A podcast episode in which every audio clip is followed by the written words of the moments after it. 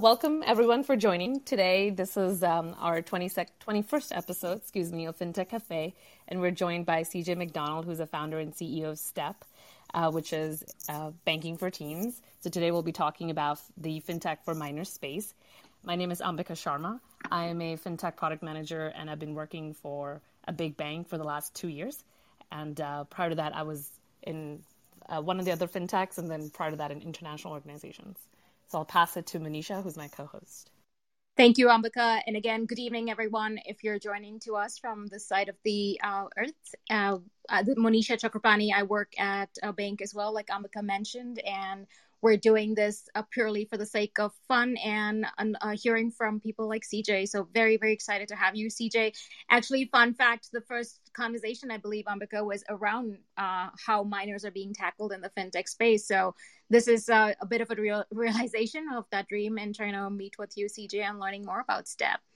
Um, with that, I think I will uh, hand it to you, CJ. Um, you know we've heard so much about you uh, your second startup. Um, curious to learn about you and you know if you can share with the audience as well as your journey to step. Yeah well first off thanks for having me. Um, my name is cj mcdonald founder and ceo at step. Um, born and raised in the bay area and um, serial entrepreneur. Have been doing early stage venture backed startups um, for my entire career. Um, I love to build. Um, I'm a zero to one guy, so I like to start from scratch.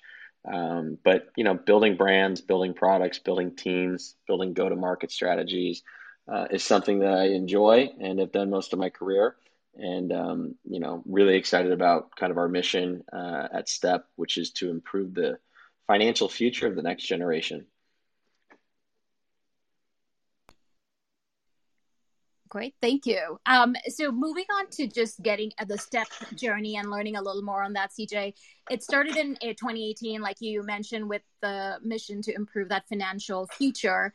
Um, and I think uh, I saw the latest stats about two million customers. Uh, we've been really curious about the branding aspect of it like what made you arrive at the naming um, of uh, your company as step? Um, is it supposed to be you know a step in the financial journey? Curious to hear um, your take on that. Yeah well i mean we're a consumer brand and you know branding is very important to, to who we are. Um, and in general we think a lot about culture and lifestyle um, money's part of our kind of day-to-day life and rich or poor you kind of need to understand how to navigate the financial ecosystems uh, to live. Um, so with regards to the brand um, we've invested a lot of time uh, early on with building a brand that people can trust building a brand that people could relate to um, building a brand that you know ultimately resonated with our target demographic and audience which is gen z um, and you know the premise first step was ultimately, you know, building financial steps, um, moving forward, um, the ability to to kind of move up uh, and along uh, your financial journey. So that's something that it resonated with us early on, and we've kind of built built off of, and still have a lot of work to do. Got it. So, um, just to understand more about the customer journey, could you tell us more about the customer problems that you're targeting and what are, what is the customer journey and how you're targeting the relevant problems? Yeah, it's always bugged us that schools don't teach kids about money, families don't talk about money, and money's really evolved and changed over the years. Um, when you think about it, most people get their first bank account before they turn 18. Uh, most people get their first uh, debit or credit card before they turn 18. And most people get their first job before they turn 18. At some level, everybody is forming a relationship with money before they turn 18. You get money for, you know, allowance or from, you know, friends and family for birthdays or graduations or holidays. And you're starting to form these good habits and bad habits in life. And you know, most financial institutions don't really tailor well towards this younger demographic and younger generation. So we set out to build uh, a brand and build a product that really started off, you know, younger and gave people the opportunity to kind of grow um, as they grow. Uh, and each step of their journey in life, we can offer relevant financial products and services. So, you know, what is STEP? We're an FDIC insured mobile banking app. Uh, we built a secured Visa spending card, uh, which is the only product in financial services that helps you establish and build credit before you turn 18 and we also built a P2P platform, so the ability to send and receive money instantly. Um, and we built our brand, we built our product really tailored at and towards the younger demographic and generation. Um, something that, that was free, something that was instant, something that you know was um, both uh, aspirational as well as you know from a product and a, a brand perspective that they could relate to. Um, and I'm a big focus guy, so we set out to kind of be laser focused on this 13 to 18 year old demo, which is when most people get their first bank account and their first card. And you know we're we're laser focused there, um, but we know that people age up, and we know that their financial product needs change as they grow older and mature. Um, so we expect to you know kind of grow with those consumers each step of their journey in life. Thank you, CJ. Um, so going back to the, I mean, part of your audience is belonging to that Gen Z generation, um, and I do have a Gen Z as a child, but you probably know a lot more uh, about this generation than uh, all of us put together know. Could you share some insights about this generation, like what's important to them? And also the decision making process. I know there are some other competitors in this field who have you know different areas of focus parent versus the child but you've definitely made the um, the teenager part, part of your focus by leveraging some of the influencers. So would love to hear your insights uh, that you've learned about this generation and how they handle finances.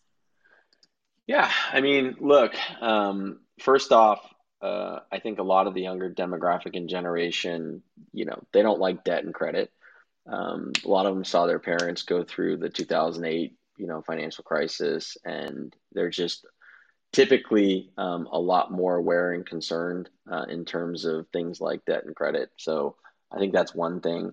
Um, they they really take a sense of of pride and ownership and responsibility uh, more so than a lot of other generations. Um, they grew up with mobile devices. They grew up with instant access to a lot of different things. They grew up, you know, watching mom and dad hit a button and a car shows up to pick them up to take them out to dinner to the airport. They grew up with, you know, watching um, an Amazon order that now shows up in some cases in less than an hour at their doorstep. So there's a lot of instant gratification in things. Um, they don't want to talk to somebody if they have questions. They don't want to call somebody. They don't want to go somewhere. Um, they've kind of grown up in this instant chat, you know, world where they have questions, they want to be able to hit a button or you know have something answered really, really quickly. Um, they grew up in in very much a self help environment where you know things like YouTube and Google allow them to search anything and self help and solve problems really, really quickly. So a lot of the decisions that we've made, you know, everything from do we surface an 800 number or a phone number, you know, in our app when people have questions about their account versus chat, um, to language and tone, to, you know, design, um, to partners that we work with. Like we really wanted to lean into this younger demographic and we really wanted to understand them. Um, I I personally went to the movie theaters on Friday night at 6 p.m. for three months straight before I started Step. I personally went to Starbucks after school at 2:30 p.m. for three months straight. Um, I, I was observing at first, you know, creepy guy in the corner, just watching people as they walked in, and I was trying to understand their relationship with money. Um, were they paying with card or cash? Was it debit or credit? Was it, you know, was the card in their name or their parents' name? Um, did they uh, have a mobile app with a banking with banking information on their phone. Um, you know, how how much were they spending? How often were they coming back to Starbucks? You know, on a weekly or a monthly basis. Like, if I was going to spend the next ten years of my life building a brand and a product for a demographic that I am not, rather than send a UX researcher out or have people, you know, feed information to me, I wanted to see it firsthand. I wanted to talk to people and, you know, more so than just understanding their relationship with money, I wanted to understand the culture and lifestyle side of this generation. Um, you know, what clothing brands were they wearing? What music are they listening to? What apps are on their phone? What games are they playing? You know, what are their favorite restaurants?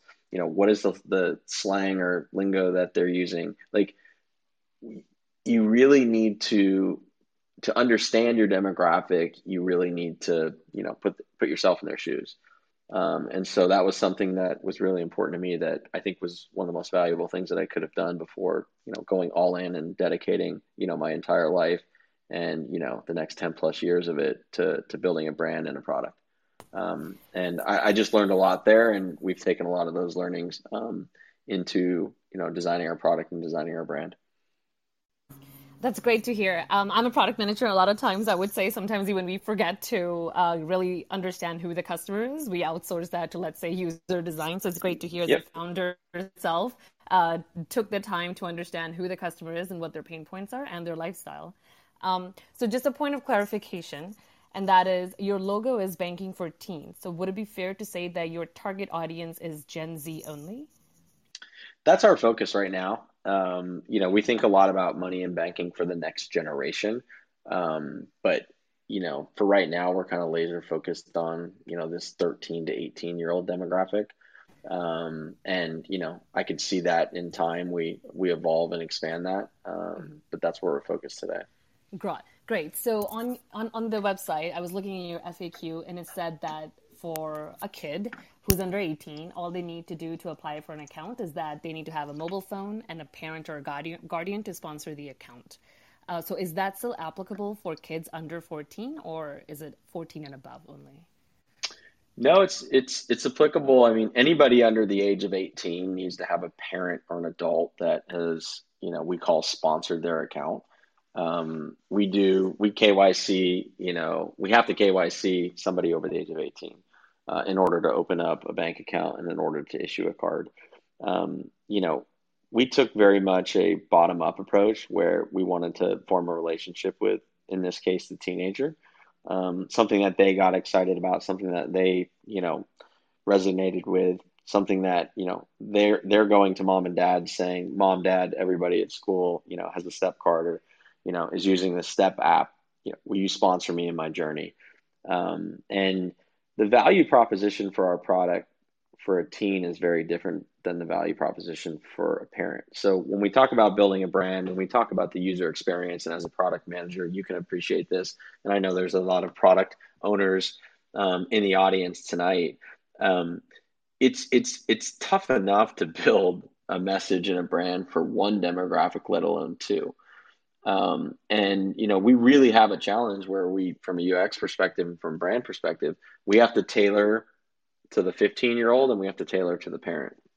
Um, and the value proposition is different to both. You know, the 15 year old is all excited about getting their own card. They're all excited about, you know, the ability to spend money and instantly get it on their phone. They're excited about using Apple Pay. Like the parent is more concerned with things like security, things like financial literacy, things like building credit, things like fees, which we do not have any of, but like these are things that parents are more concerned with. So to get the messaging right for these two de- different demographics is challenging. And, you know, I think we've done an okay job out of the gate, but we have a lot of work to do, you know, moving forward still. Got it. Okay, thank you for explaining all that. Um, and then just one last question on this, and then I'll hand it to Manisha. And that is, um, when I was doing research regarding, let's say, STEP and some of your competitors and the banks, why are the banks not offering for all sorts of ages, not just 14 and above? I came across this one regulation. It's called Child Online Privacy Protection Act. Uh, so there are more sensitivity around what information can be obtained for the child who's, the, who's under the age of 14. So it's not just financial regulations; it's just all digital uh, engagement for a kid.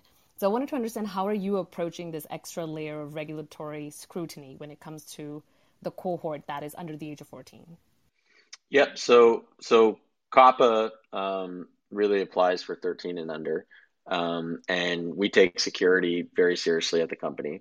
Um, we again do not collect any personal information from anybody under the age of 13. Um, a parent would be entering their information, which a parent can do. Um, but that's why we're kind of laser focused on the 13 to 18 year old demo to start right now, um, is primarily because of COPPA.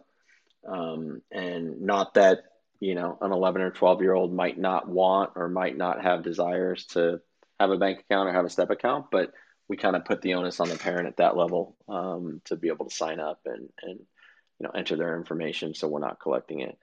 Um, but again, in general, privacy and security and protection of our users' information and kind of their journey with us um, is extremely important and has been from day one. Got it. Thank you. Over to you, Manisha.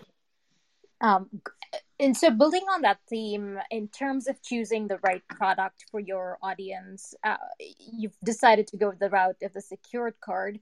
And for those uh, who are not as close to the card space, I know CJ, you've got an history there.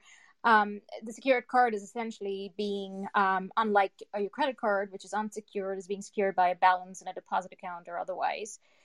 Curious about that decision. I mean, one, it clearly differentiates you in the market, and two, it creates that uh, credit building opportunity.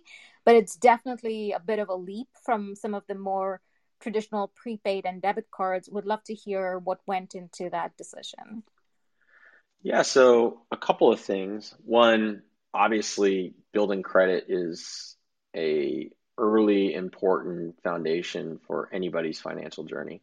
And, you know, credit traditional credit products um, in my mind are predatory and ultimately are not in the best interest of the customer um, i'm aging myself but when i went to college they used to set up you know tables and give away free t-shirts and hats when you signed up for you know one of their credit cards and that's how they would acquire a lot of college students. Um, you know more recent laws have prohibited and limited the ability to do that um, around college campuses but um, the reality is, you know, when you turn 18, all the card companies and all the bank companies kind of hit you up and they give you these really sweetheart deals, you know, year one, where you have zero annual fees or zero percent balance transfers to move a balance from one card to another. And, you know, year two is when they start to get you when life happens. And, you know, they charge in some cases 25, 30% interest on a revolving credit line. Um, and and and a lot of people don't understand how credit cards work. So you know, on average, a college student graduates with roughly four to five thousand dollars in credit card debt, on top of the thirty five thousand dollars in student student loan debt. Um, that's that's the average for a graduating college student today. Forty thousand dollars of potential debt in the hole that you're entering kind of the real world with.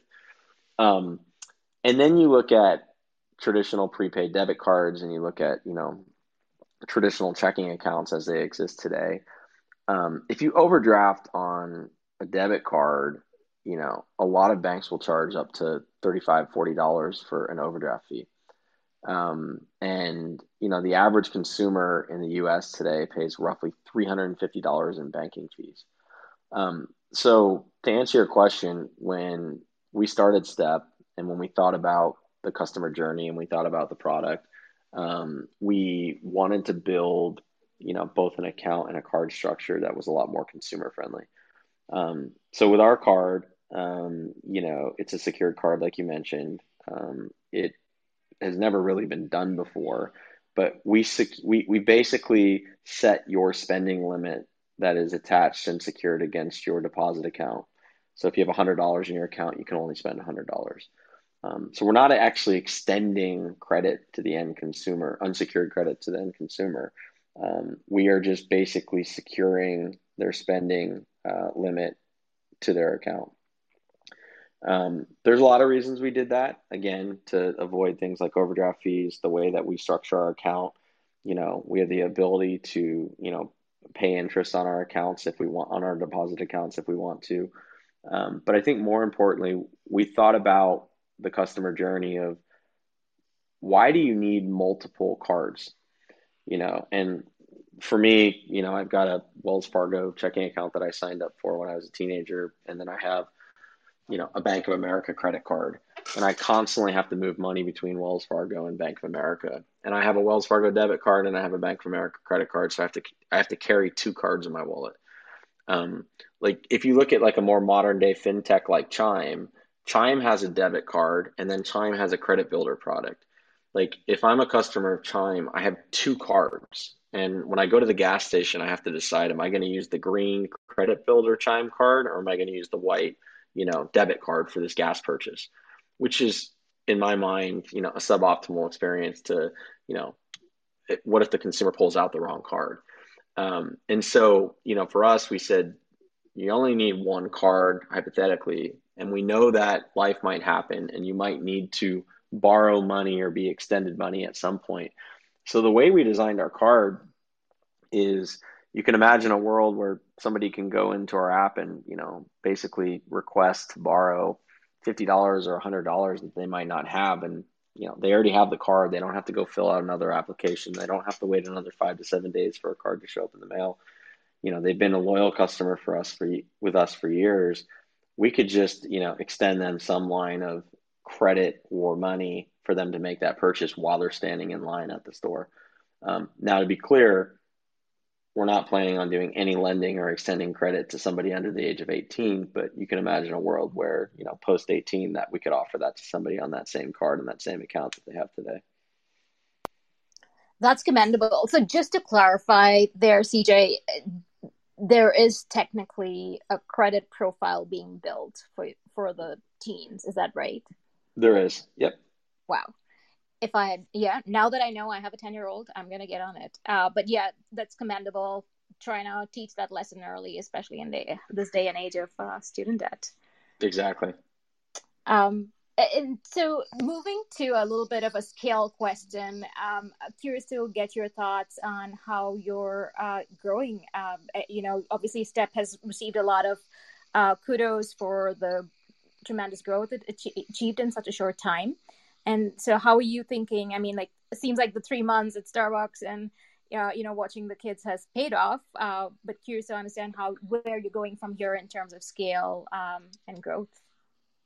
Yeah, look, I mean, we've publicly announced that we've crossed 2 million accounts in less than nine months. Um, we've been in market for less than a year at this point. Um, you know, we see an opportunity to uh, ultimately help millions and tens of millions of uh, families and um, you know the younger demographic with their financial needs um, today in the U.S. and potentially global opportunities down the road. Um, but you know, for us, um, we're definitely in a hyper growth scale phase where we're just heads down. Um, we're we're growing rapidly from a team perspective um, and hiring across several different roles. We are growing from a consumer based standpoint, um, adding thousands of accounts every single day, you know, on our platform. Um, and and for us, we're just trying to stay focused. We're trying to stay humbled, and we're trying to execute on you know delivering the best product and services for our customers, so we can stay core to our mission and you know help improve the financial future of this next generation. Thank you. We have actually only five minutes left to this moderate session. So, very soon in, in the next five minutes, we'll open up the floor to the audience. So, I'm going to skip a few questions, CJ, that we had for you, and I want to get to sure. financial education.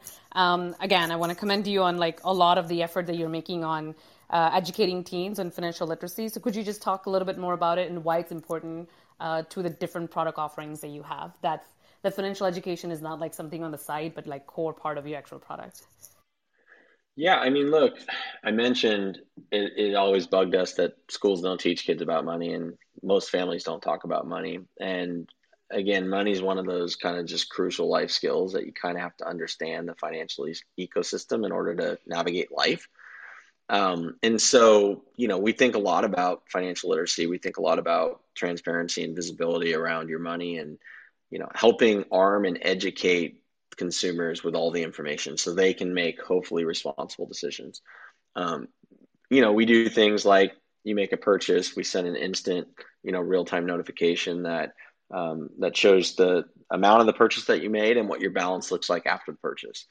That is something that hopefully when you see that that you just spent seven dollars at Starbucks and you have twenty five dollars left in your account, it's just another kind of you know memorable moment in in terms of you know that feeling of you spent money and this is all that you have left um, and so like that's something that we do uh, if you look at our website today we've got a whole money 101 section um, we put out new content you know all the time in terms of relevant kind of financial best practices and you know basic money 101 skills and things that you might want to you know read into or learn about um, because we think it's important in your financial journey um, you know, we send out at the end of each month a newsletter to our user base that has a breakdown of their spend. Um, and their savings and you know how it compared to the month before. Uh, again, just a snapshot of their behaviors and gives them the ability to either talk to their parents or, or talk to people about you know their spending and saving habits. Um, and if you look at we've been very active on social media. Um, we we also think a lot about content in general. I mentioned earlier in the conversation um, on on things like TikTok, on things like Instagram when we're creating content. Like one of the pillars, you know, that we lean into heavily is financial literacy and financial education.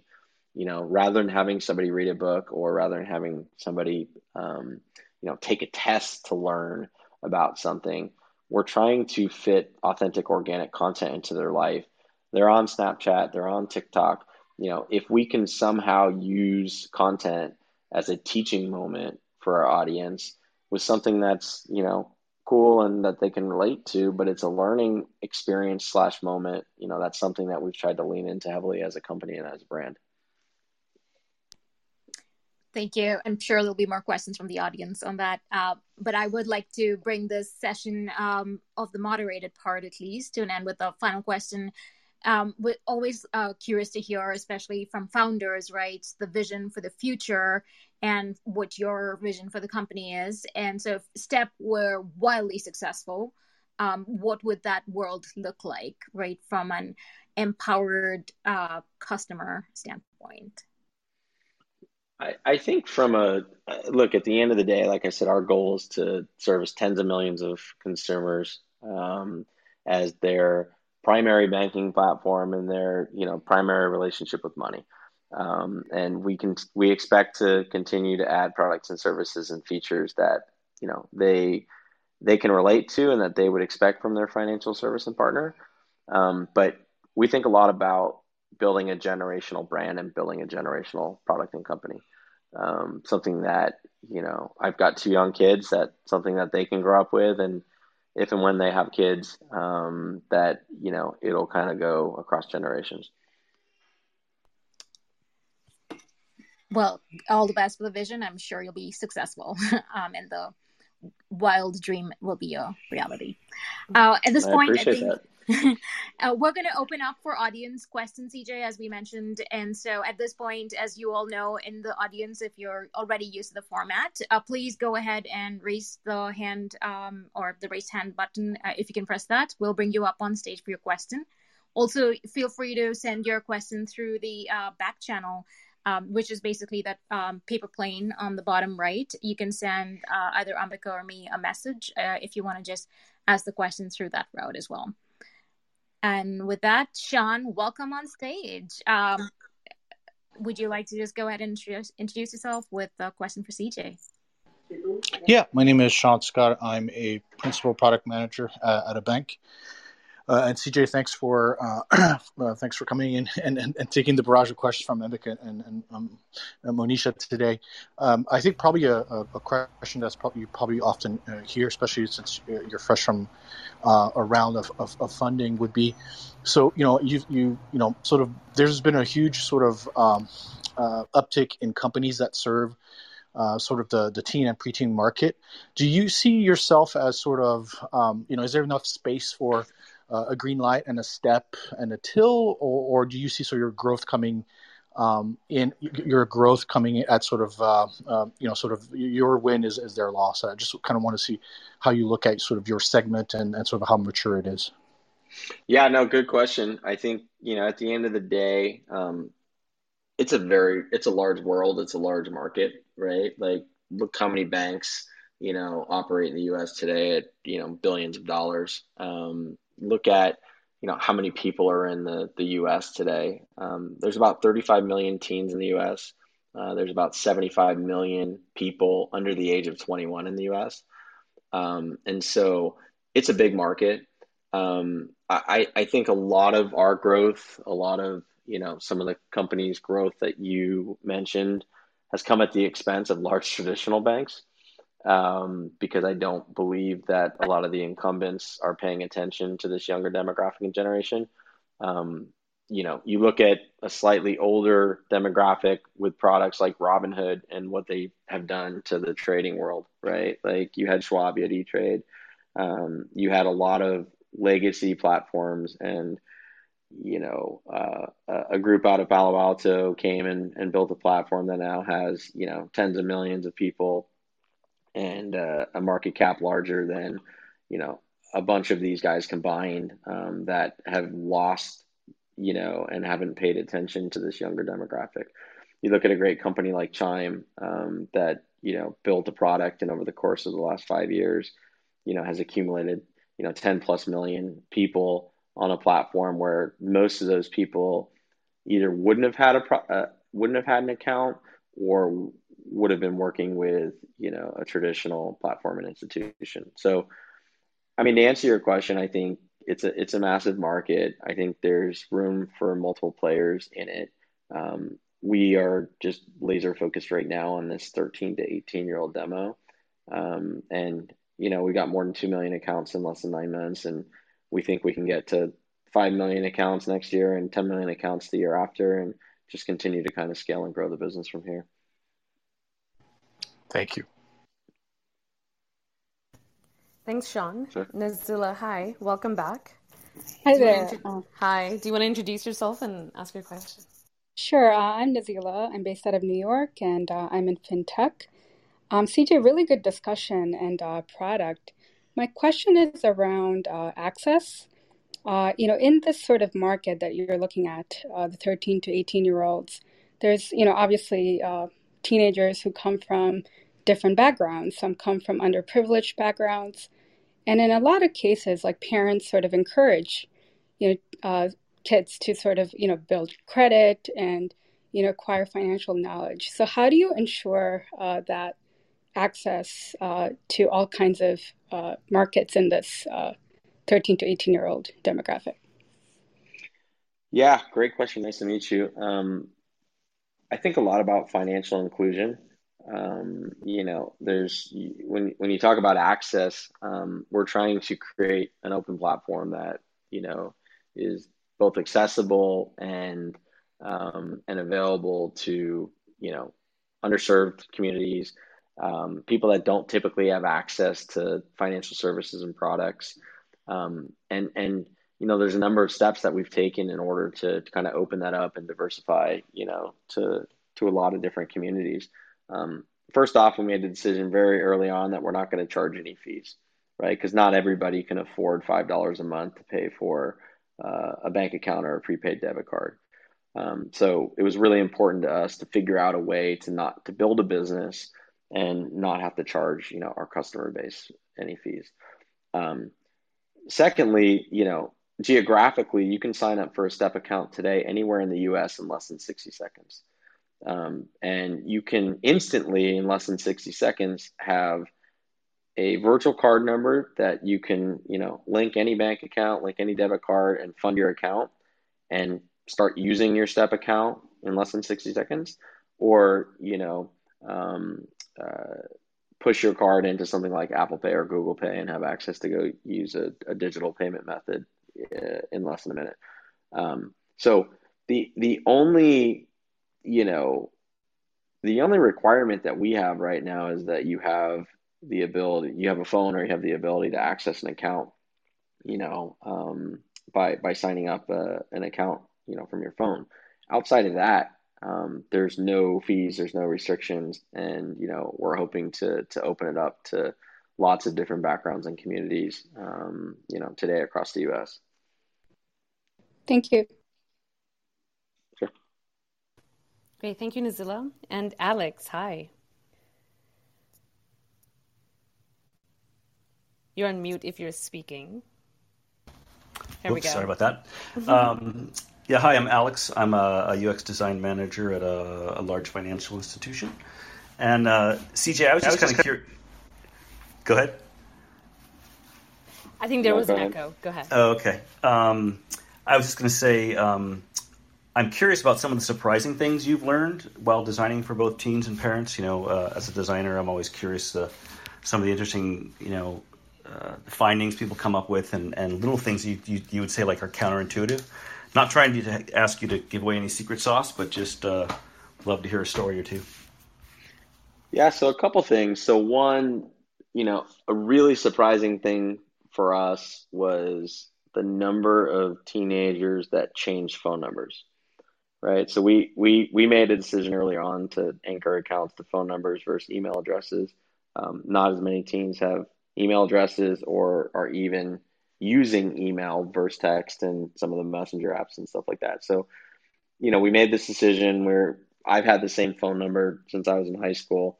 Um, I haven't changed my phone number, even though you know I went to college on the East Coast. I moved back to the West Coast. I still have a Connecticut area code, um, and I, it was just shocking to me the number of folks in this younger demographic that you know are constantly like switching phone numbers, um, which just made it very complicated from a UX perspective because um, you know they're writing into customer support. They want they got a new phone, they got a new phone number and you know we have to basically verify their identity and um, and then we also have bad actors like fraudsters that you know are are trying to trick the system. And so they're calling in saying they switched their phone number and whatnot. Um, so that was something that i definitely did not anticipate. Um, and that you know we just had to spend a lot of time from a design perspective and from an overall you know product perspective um, dealing with and, and addressing. Um, again we've got two plus million accounts now, and we get people that write in and want to switch their phone number all the time.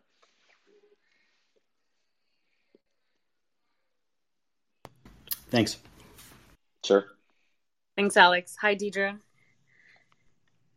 Hey there. So, um, hi, I am actually a, a UX researcher in financial services. And I just got a goofy grin on my face when I heard how much time you spent actually watching who would be your future customer. Um, yeah. I think a lot of people don't, and they rely on research to give them the highlights instead of going to see for themselves. So, bravo to you for that. Um, so, my question is um, no matter how much the teens may want it, ultimately they do have an adult that is the gatekeeper. And I'm wondering if you count on kids um, convincing their parent or, or guardian um, that this is a good thing to sign up for and please do it with them? Or do you have some aspect of your um, advertising or you know value prop that is aimed towards parents? Um, I'm, I'm I'm speaking from when I was a teenager. I had a lot of my no one in my family was financially um, savvy, and yeah. it re, and that and I wound up, you know, in my early 20s getting in a lot of you know credit card debt. You mentioned it earlier, um, yep. just because I wasn't I wasn't taught, and so I'm not so sure that if I had gone to my mom she would have been down to sign up for this. Um, maybe she would, maybe she wouldn't. I don't know. So, how are you handling parents that just may not really care? Yeah, it's a good question, and um, you know, we we very much have to take a multi prong approach because let's just take you for an example. Like if if if you roll to your mom and say, "Mom, again, everybody at school has this thing called STEP. It helps me build credit. It's free." You know, it's the greatest thing since sliced bread. And mom's like, I've never heard of this, right? Like, what the heck is this thing? And how do I know it's legit? Is this a scam? Like, what are they going to do with my information? Like, mm-hmm. is this really a good thing? Like, we absolutely get those questions right now. And, you know, that's on us to build both the trust, the loyalty, the brand. Um, and some of that's going to come with time. Some of that's going to come with great user experience. Um, some of that's going to come with referrals uh, where maybe your mom, you know, is out to coffee or tea with one of her friends the next day, and one of her friends says, Hey, my daughter just came to me with this thing called Step, and I looked into it and we signed up, and it was really awesome. Or, yeah, we've been using this thing called Step for the past month. Um, have you heard about it? And now you brought it to your mom. She hadn't heard about it. She was a little mm-hmm. re- resistant or against it, but you know, she hears about it from a friend or somebody else at school. Um, you know, maybe maybe she sees you know something that we're doing on social media or you know one of the campaigns that we're running out in the wild and you know, it resonates with her. Um, maybe she reads, she's coming across, you know, April's Financial Literacy Month. Maybe she's coming across an article that we wrote that's talking about building credit and how important financial literacy is and how mm-hmm. that's core to our mission. Like, I would say you're asking the right question as a parent, and you're asking the right question that you know it's it's we've got some work to do to build that credibility, and we've got some work to do to you know build the trust of the parent. So when you do go to mom she feels good about it or she feels well educated. Um, with that said, I can look myself in the mirror and I know that the product that we've got out there has all the best intentions. Like we're not like a traditional bank or card company trying to trick you or charge you fees, you know, mm-hmm. or fake left or go right. We we truly are trying to put the customer first. And you know, we truly did build the product with guardrails and protection for you know for kids out there or for the younger demographics so they don't get into trouble. So what happened to you growing up doesn't happen to this next generation. And so again, I feel really good about that. And if I have to get on, you know, TV or if I have to sit down with a parent and have a conversation and ask they ask hard questions about like what are our intentions or why are we doing what we're doing or, you know, mm-hmm. it, it, it's an easy conversation and, and, and devil's in the details. Once they use the product, they'll see that themselves. Thank you for that. Um, Ambika, may I ask another question, please? Yeah, sure. Go ahead. We only okay. have two more in the in the back channel, so go ahead. Okay. So I'm thinking about. Thank you for that that great answer, by the way. Um, sure. I'm thinking about a friend of mine. When her son was a teenager, he worked um, at a fast food joint down south called Bojangles. It was a chicken place. And, Bojangles, all right. Yep. Bojangles. Let's go. Let's go, Bo. I, I wish. I really wish I miss Bojangles. Um, I she um, I started thinking about chicken and totally lost my train of thought. Um, her son worked at Bojangles, and when I mean I'm old. When I was a teenager, I would like get a, I would get a check, and I'd have to deposit it or I have to cash it, and I would get actual like cash, you know, that I would carry. I had a wallet. I put the money in my wallet her son um, was given uh, basically like a debit card from Bojangles that like I said Bojangles on it. Um, money just showed up. Um, so she was worried that he would not learn about money because when it's he never touched it. It just showed up on his card and he would spend it. Um, and if there was an overdraft fee, I mean, it still was electronic, so he never really she worried that he didn't learn the value of money or mo- what money really is. And I cannot think of the last time I actually got cash, you know, because of COVID. And we're also, you know, digital now. Have you found that there's a, a subset um, of your audience that you find that just doesn't understand the power of money or where it comes from or, or, or things like that? Oh yeah. I mean, I think at the end of the day, you know, obviously, if I'm holding a twenty dollar bill in my hand, um, and I go spend, you know, ten dollars and I get ten back, like y- you feel mm-hmm. that, right? Because you just now you only have ten left. Mm-hmm. Um, you know, I think the reality is, you know, we're we're we're kind of shifting into a cashless world and era, regardless of mm-hmm. whether we exist or not, right? Like you look at services that a lot of people and a lot of people in this in the audience use today every single day, right? Uber, Amazon, DoorDash, uh, the App Store, um, the way we shop, the way we transact. Um, there's been this massive digital shift. Um, mm-hmm. The pandemic has only highlighted that, right? Like people were not allowed to leave their house. Businesses were closed.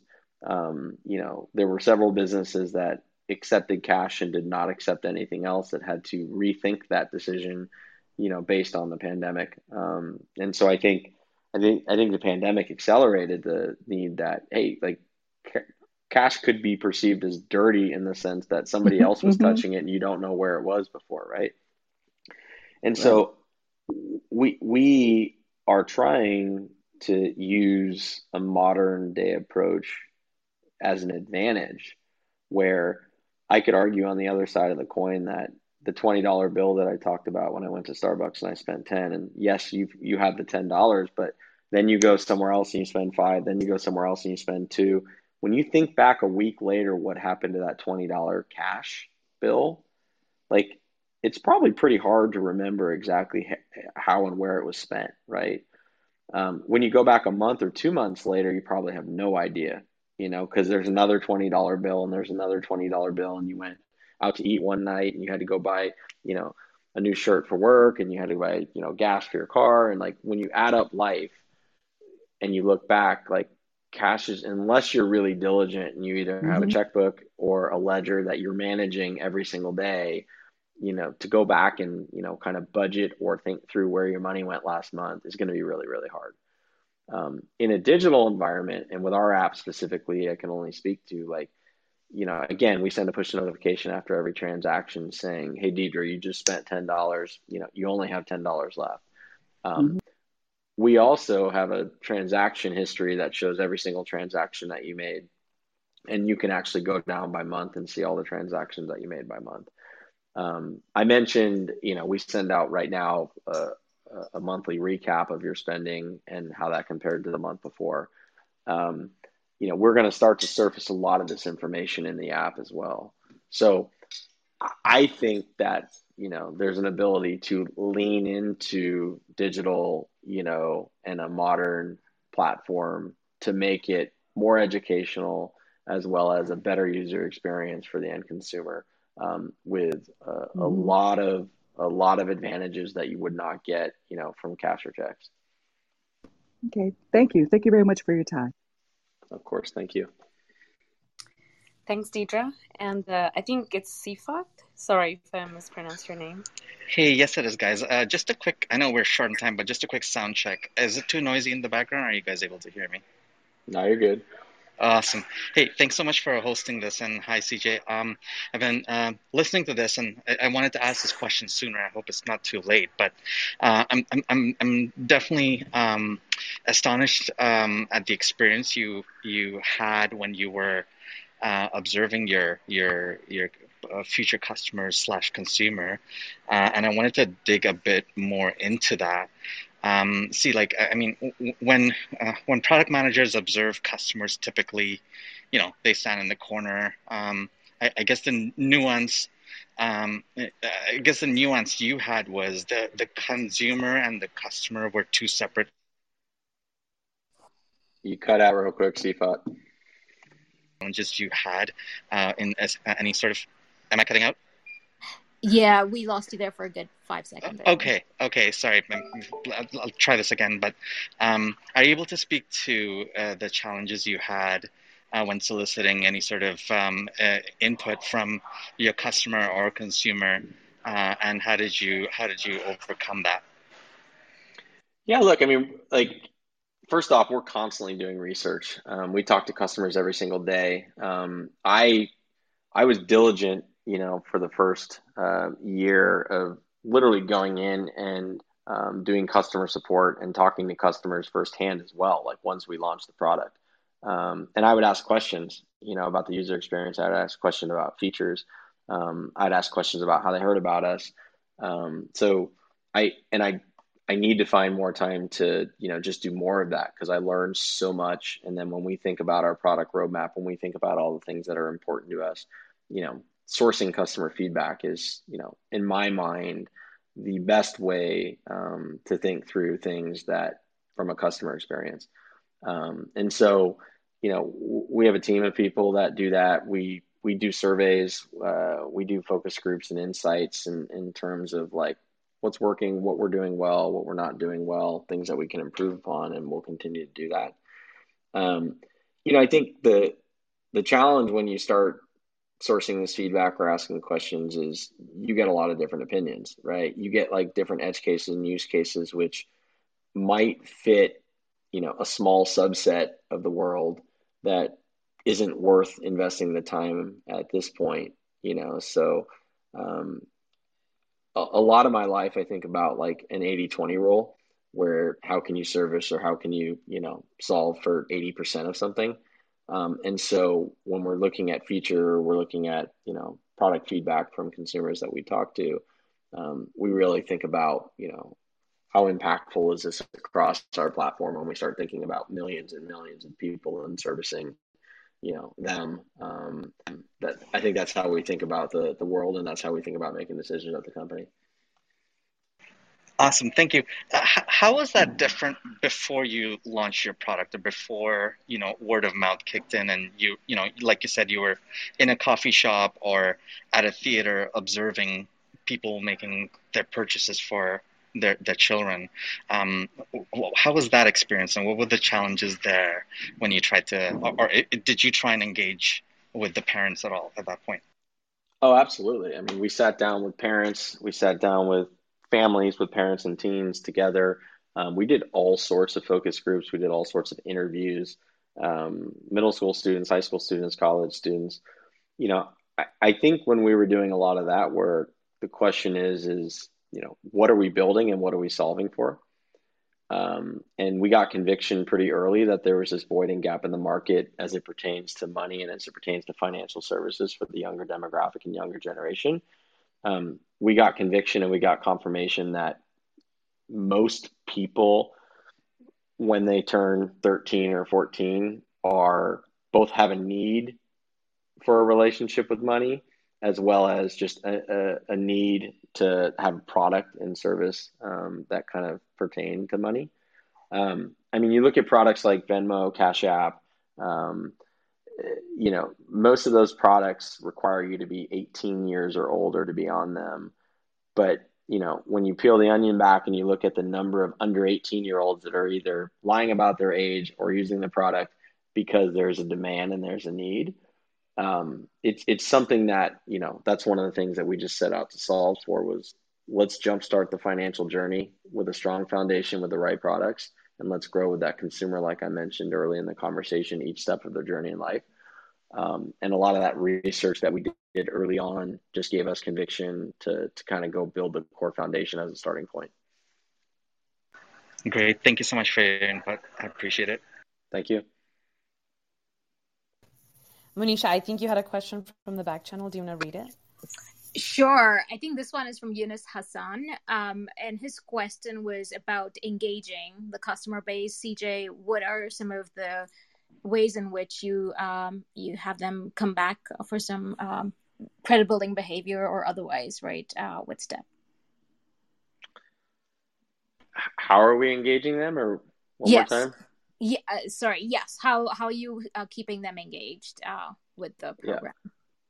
so I, I, mean again i mentioned earlier like we think a lot about co- content um, we think a lot about culture and lifestyle um, we think a lot about connecting you know with our consumers you know past just money you know uh, we want to build a brand of trust we want to build a brand that they can ultimately relate to um, and people's financial needs change. Like as you get a little bit older, you know, your your needs change. Um, you might get your first job, and now you're starting to get a paycheck. And you know, where are you going to deposit that paycheck? And you know, what information are you going to surface around you know an upcoming paycheck? Um, you know, once you start to make a little bit of money, you know, there's there becomes that balance between spending and savings. And so again, we've really just been thoughtful in terms of you know building that relationship, building that trust, you know, with our consumer base, and building a brand that they can relate to. And I think there's a lot of different ways that we can do that, and there's a lot of different touch points. I mentioned that you know a lot of our demographic spends time on social media, so you know if they're on social media, if they're browsing through TikTok, and you know they happen to see some content that we put out that they say, "Oh, this is really cool." And like I said, some of that might be educational, some of it might just be funny um, and entertaining. Um, but if we can connect with them and kind of capture their attention, it's another kind of uh, it's another data point and it's another opportunity for us to build that relationship.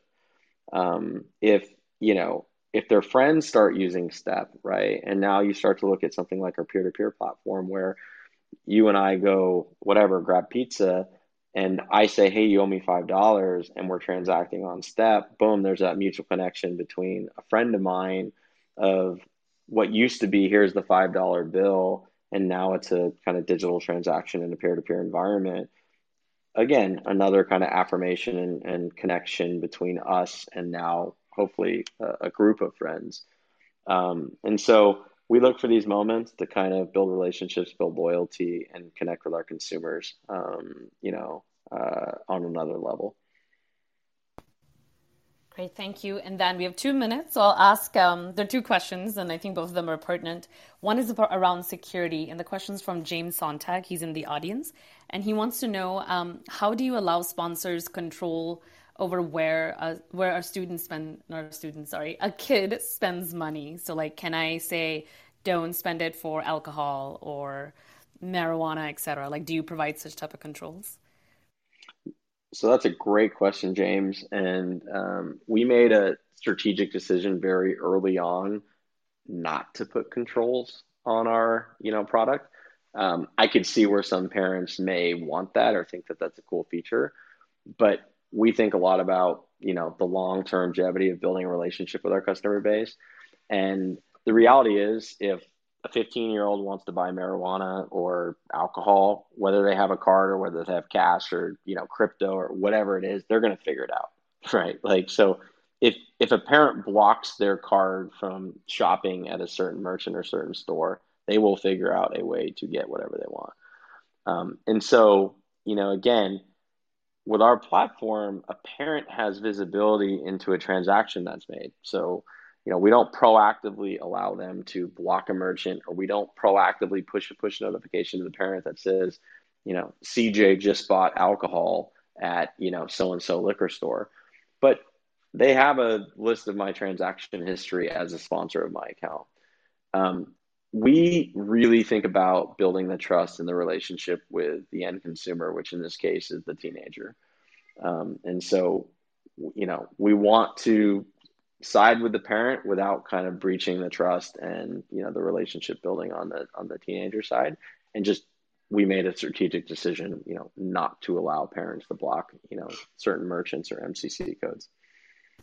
That's that's bold cj i'm glad we asked you that question Sure. Um, and the last one, we are out of time, but it's from Alok, and uh, he's at, he wants to know your monetization strategy, um, and he's asking, is it mostly money through interchange fees?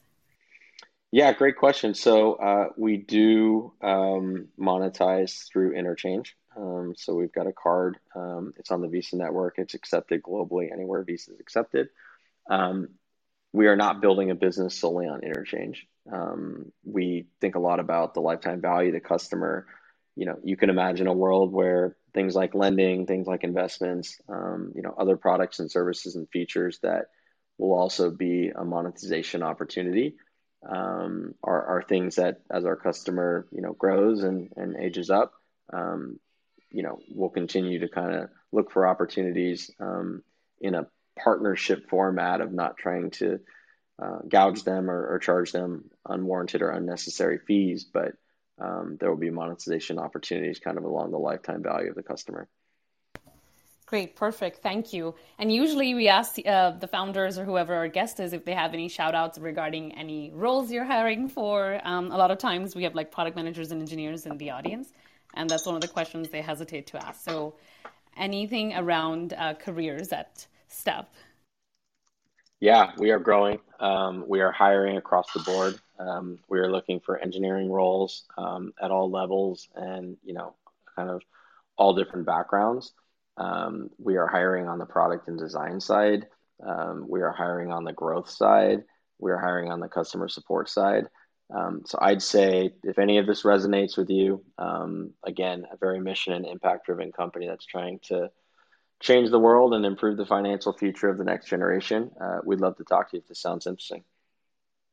Great. Or if you have friends, right? They, a lot of people here might have friends. Um, and the other thing is timing is everything in life. Even if you're not looking, um, we love to kind of connect with smart people and great people and build relationships. And if and when the time's right, you know, maybe there's an opportunity to do some work together. Perfect. Thank you. Monisha, any closing remarks from you?